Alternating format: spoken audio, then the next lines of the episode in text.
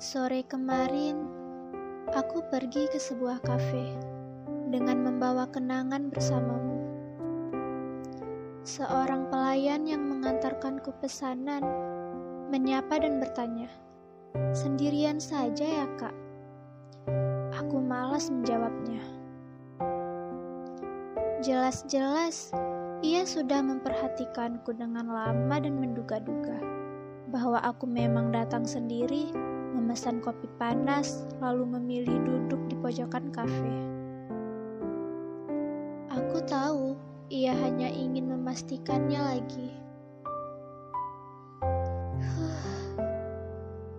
Padahal aku sudah terbiasa berteman dengan sepi dan memeluk diri.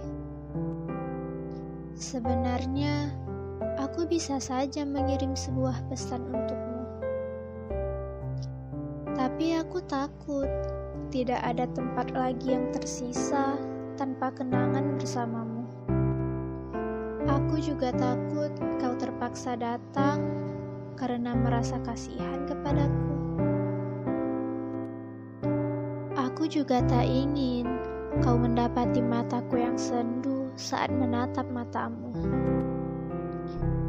Terakhir kali pun, kamu tidak membalas pesanku. Itu sudah cukup memberitahuku bahwa kamu hanya ingin aku pergi.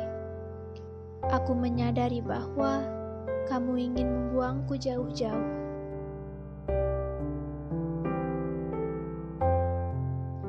Dan jika aku boleh jujur, akhir-akhir ini kehilangan, ketakutan, kesedihan datang memelukku lagi. Sudah lama sekali aku tidak merasakan ini.